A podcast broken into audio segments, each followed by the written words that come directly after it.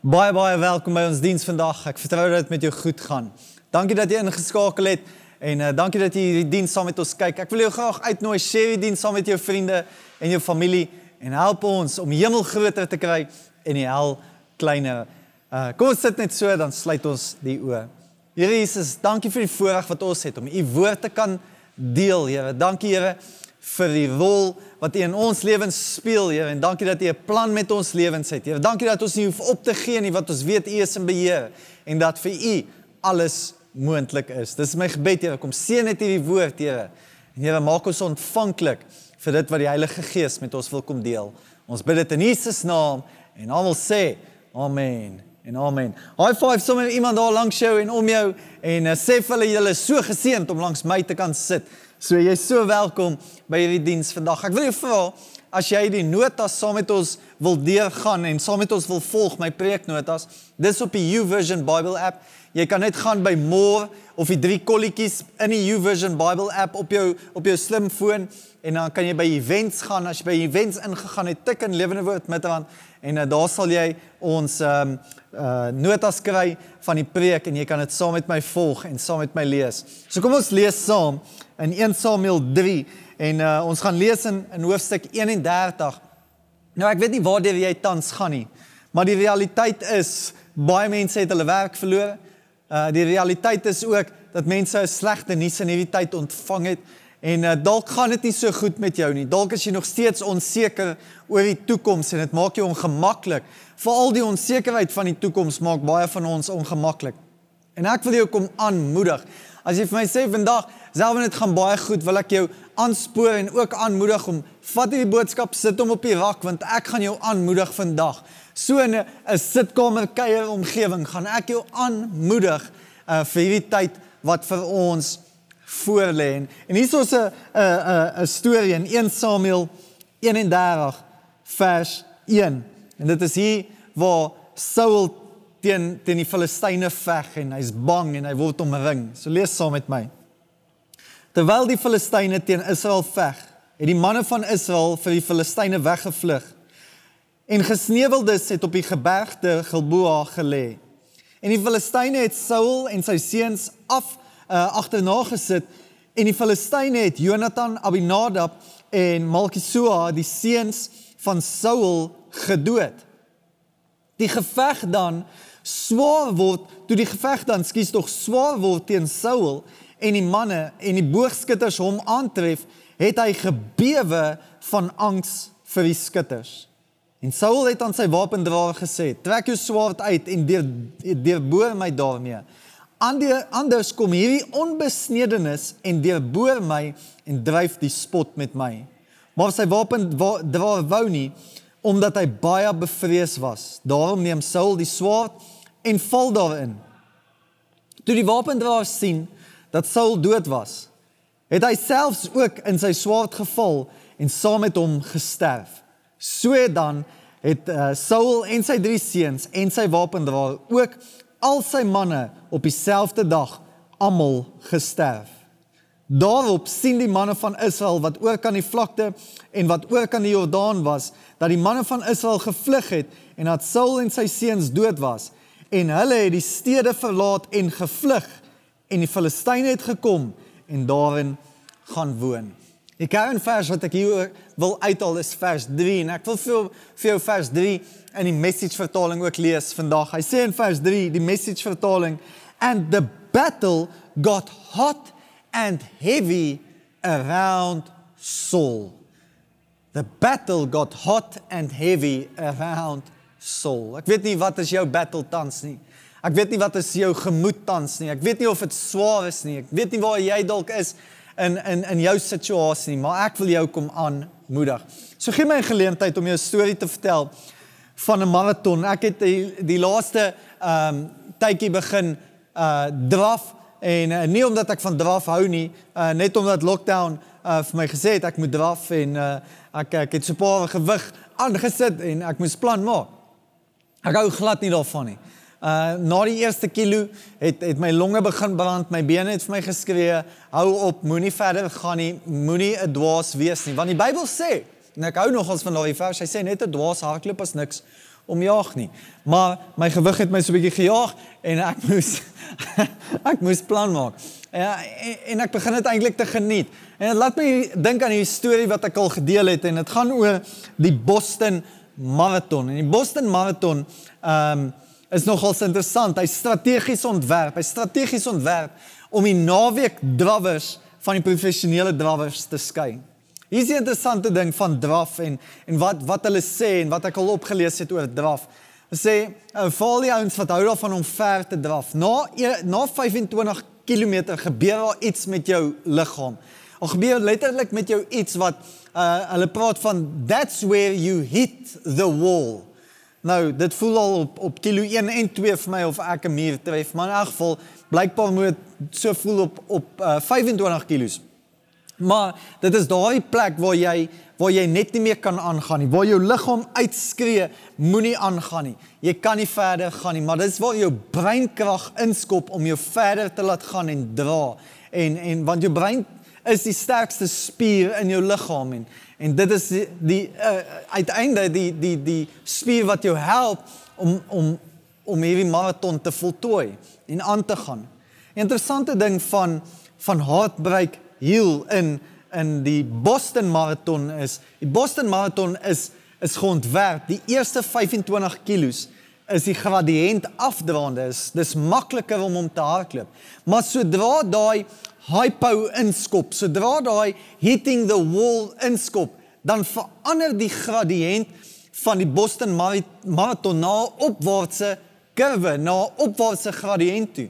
En dit is interessant want juist daar waar jou liggaam uitskree, ek kan nie aangaan nie, ek wil nie aangaan nie, het die Boston Marathon ouens gekom en die gradiënt verander sodat dit nog moeiliker raak. En hulle noem dit heartbreak hill. Is daar waar die koring van die kaf geskei word. Dis daar waar die naweek drawers uitval en die professionele ouens kan aangaan om klaar te maak en sterk klaar te maak en en dis nogals interessant uh dat die ouens sal vir jou sê en, en baie mense fokus nie op die ouens wat vinnig uit die blokke uitkom nie maar die professionele ouens wat wat hardloop ken sê vir jou moenie te vinnig wegspring nie moenie te vinnig begin nie veral op die Boston Marathon want jy moet jou uh, energie spaar want Heartbreak Hill is op pad Want Heartbreak Hill is op pad. En, en en die mooi ding van Heartbreak Hill is aan die ander kant van Heartbreak Hill is daar 'n reward soos wat die Engels sal sê. En hier is ons realiteit. Elkeen van ons in hierdie lewe tref 'n Heartbreak Hill. Is daar waar ons voel ons kan net nie meer aangaan nie. Ons weet nie meer wat se kant toe nie. Ons weet nie hoe gaan ons hierdie opdraande uithardloop nie. En ek wil vandag vir jou kom sê, jy kan nie ophou nie. Jy kan nie opgee nie en jy kan nie gaan lê nie. Al tref jy jou hart breek heel, moenie gaan lê nie. Al raak dit so Saul se geveg, soos wat die message vertaling sê and the battle got hot and heavy around Saul. Wat beteken dit as as the battle hot and heavy around Saul raak? Wat beteken dit as as dit my realiteit is? Beteken as ek voor my kyk is daar nie 'n uitkoms nie. As ek langs my kyk is daar nie 'n uitkoms nie. As ek agter, daar is net nie. Selfs hoe gaan ek deur dit kom? Hoe gaan ek 'n nuwe werk kry? Hoe gaan ek opstaan? Ek weet nie of ek die volgende gedeelte van my lewenswetloop kan voltooi nie. Maar ek wil vandag vir jou kom sê, moenie opgee nie. Al tref jy 'n muur, moenie opgee nie, want daar is vir jou 'n beloning aan die ander kant van jou hartbreek heel. Interessant. Een van die van die onderhoudvoerders het met van die Ethiopiërs gepraat en en vir hulle gevra maar maar hoe kry hulle dit reg om so vinnig te hardloop? Hoe kry hulle dit reg om maraton na maraton te hardloop. En nie net te hardloop nie, hulle wen ook baie van hierdie maratonne wat hulle hardloop. En ek wil vir jou lees wat sê hulle. Uh hier's wat hulle gesê het in 'n onderhoud van hierdie uh Ethiopiërs. Hulle sê we run uphill all our lives. Our nation is running uphill always. We will not quit at heartbreak hill. Interessante ding van Hartbreak Hill is is ook 'n eensame plek. So 'n plek waar daar nie mense is wat ons aancheer en aanmoedig nie. Want sien, meeste van die mense is by die wegspringblokke. Meeste van die van die crowd is daar aan die begin. Maar 25 km in is daar niemand nie. Wanneer die gradiënt verander en wanneer dit moeilik raak, is daar niemand nie. En dit is belangrik dat jy jouself kom aanmoedig. Dawid het homself aangemoedig in die Here. Hy het homself aangemoedig in die Here en dit is belangrik dat jy dit ook doen. Ek weet jy kan dalk nie die einde in sig sien nie. Ja, jy beleef dalk die eerste tree van jou hartbreek heel. Maar ek wil vir jou sê, fight hom en moenie opgee nie. Moenie ophou droom nie, want daar's vir jou beloning aan die ander kant. Psalm 37 vers 23 sê: The steps of a good and righteous man are directed and established by the Lord. En hier is die realiteit.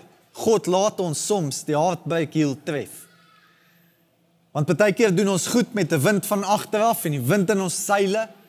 Maar soms het ons nodig om ons hartbreek heel te tref. Want soms het ons ook nodig om te besef ons het nodig om ons vertroue op Hom te plaas en nie op ons eie krag en insig nie. En as jy in jou hartbreek oomblik is, jou hartbreek heel oomblik is, wil ek vir jou sê, plaas jou geloof en jou krag in die Here, want hy is die een wat jou krag kom gee, maar jy kan nie opgee nie. Jy kan nie opgee by hartbreek heel nie. As ons dink aan die storie van van Naomi en Rut en en hoe dit vir Rut uitgewerk het. Ek bedoel Naomi en en Rut was uh, uh hulle het mans gehad, was getroud gewees en hulle het die lewe gehad. En en beide van hulle van hulle uh maats is is dood en en so tref hulle 'n hartbreek heel oomblik. As as jy net die storie van Rut gaan lees, is 'n is 'n fantastiese liefdesstorie. Maar daar's ook hartseer daar binne. Maar wat ek hou van Rut is Rut het nie opgegee nie. Rut het nie op daai plek gekom waar sy opgegee het nie. En en ek dink ons moet leer by Rut dat ons nie kan opgee nie, want as jy Rut se storie gaan lees, het sy uiteindelik eh, opgeëindig saam met saam met Boas en en ek hou van hoe die Engels uh dit sê Boas en, en en ek wil net vir 'n oombliekie pause. Hier is net iets ekstra uh, wat ek al gedeel het, maar ek voel ek wil dit net publicly weer maak. Dalk dalk sit jy en jy kyk hierdie boodskap en jy sê self my hart breek heel tans is dat ek enkel lopend is al so lank. Ek wil vir jou sê maak soos Rut. Patiently wait for your Boas. Ruth patiently waited on her Boaz. And you should also patiently wait for your Boaz. But don't, girls, ladies, please don't settle for any of his relatives like Jeepaz. Wait for your Boaz, but don't settle for his relative like Jeepaz, drunk ass, good for nothing ass locked up as. Wait patiently for your Boaz. And girls, make sure he respects your. Ag, wat daai is net iets ekstra. Wait patiently. Staan, moenie opgee nie. Die Here het vir jou iemand in stoor. Maak seker jy gee nie op in jou hart breek heel oomblik nie. As jy dink aan Rut en as jy dink die storie van Rut, hoe haar haar storie is eintlik so hartverskeurende en hoe sy Naomi bygestaan het en en uiteindelik ontmoet sy vir Boas en en hier is 'n interessante ding wat jy dalk nie geweet het van Rut nie. Maar as jy gaan kyk na die geslagsregister na Rut, kom Jesus uit die geslagsregister van Rut uit.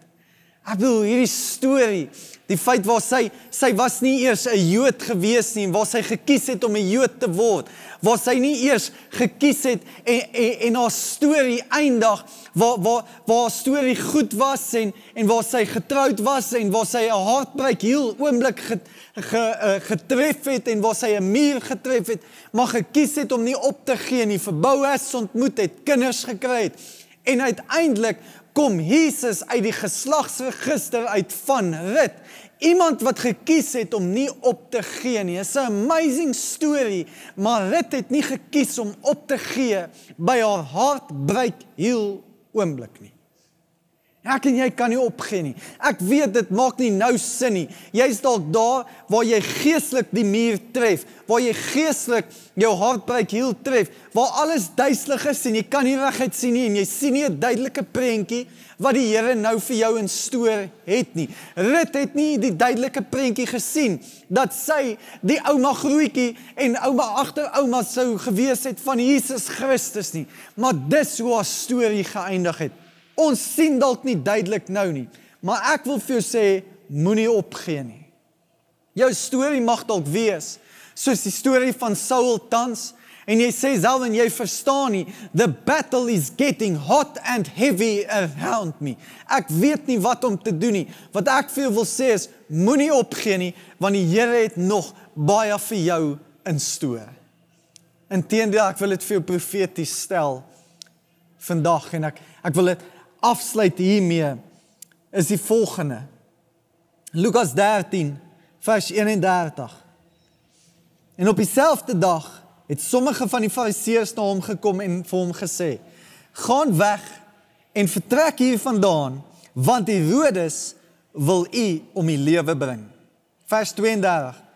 Nou het vir hulle gesê vir, vir, en dis Jesus wat hier praat. Hoor die boldness waarmee hy praat. Hy's Hier's iemand wat die mag het om hom dood te maak of dink hy die mag om hom dood te maak en hy wil hom doodmaak. Hy hy wil ontslaaw raak van hom. Jesus se boldness staan op en hy en hy sê gaan vertel vir daardie jakkals. Kyk, ek dryf duiwels uit en ek maak gesond vandag en môre en op die derde dag is ek eers klaar. Dit is so mooi wat Jesus sê want hy's profeties hierso ook. Hy sê kyk ek dryf duiwels uit en ek maak gesond. Vandag en môre en op die derde dag is ek eers klaar. Wat ek vir jou wil sê is jy mag dalk omring wees deur 'n vuur. Jy mag dalk omring wees waar jy sê the battle is hot and heavy en jy mag dalk sê maar ek weet nie om hier uit te kom nie. Wil ek vandag vir jou sê Jesus se woorde is profeties vir jou. Kyk ek dryf duiwels uit en ek maak gesond. Vandag en môre en op die derde dag is ek eers klaar. Ek wil vandag vir jou sê profeties, Jesus is nog op dag 1 met jou lewe. Hy is nie klaar nie. Jy mag dalk 'n muur getref het, jy mag dalk slegte nuus ontvang het, die gradiënt kon dalk verander het in jou lewe en ewe skielik is dit opdraande, maar ek wil vir jou sê, moenie opgee nie. Moenie ophou droom nie. Moenie ophou met 'n doelwit en en doelgerig lewe nie, want die Here is nie klaar met jou nie. Hy's nog op dag 1 met jou lewe. Your destiny is greater than your suffering. And we need to start living a life that is impregnated with purpose. Ek weet dalk is goed van jou weggeneem. Jy het dalk nie meer werk nie, maar ek wil vir jou kom aanspoor. Moenie lê nie. Moenie in jou pyjamas bly nie. Staan op. Get up and dress up and show up, but don't give up. You may have hit a setback, but don't take a step back because God is preparing your comeback. Don't quit on heartbreak hill. Kom ons sluit die oë. Here, dankie vir u liefde. Dankie vir u genade. Here, ek wil kom bid, Here. Mag u Gees ons kom aanmoedig, kom versterk, Here, die krag kom gee. Here, wanneer ons 'n muur getref het, wanneer die gradiënt in ons lewe verander het. Here, wanneer die die geveg swaar en rondom ons is, Here. Mag ons onthou dat U gesond maak op dag 1 en dag 2 en op dag 3 is eers is U eers klaar. Maar Here, mag ons ook weet U is nog steeds op dag 1 met ons lewens. U is nie klaar nie en ons hoef nie op te gee nie. Ons kan aangaan. Ons hoef nie te gaan lê nie. Here, mag U Gees ons kom krag gee om op te staan. Here, ek wil kom bid vir bonatuurlike idees, gedagtes, kreatiewe idees, Here, hoe mense iets nuuts kan ontwikkel waarop hulle kan opstaan, uit die as uit kan opstaan, sterker, beter vir U glorie. Here, dankie dat ons weet U is in beheer en ons kan op U vertrou, Here. En Here, dankie dat U vir ons is en dat niks onmoontlik is nie. Ons bid dit in Jesus naam. Amen en amen. Mag jy 'n mooi Sondag hê. Mag jy bemoedig word deur hierdie woord en 'n laaste ding wat ek net vir jou dankie wil sê is dankie dat jy aanhou saai in hierdie bediening. Dankie dat jy dit aanhou vir ons moontlik maak om die goeie nuus te deel. Ons is opreg dankbaar daarvoor. Die Here seën jou daarvoor. Mooi Sondag. Bless jou.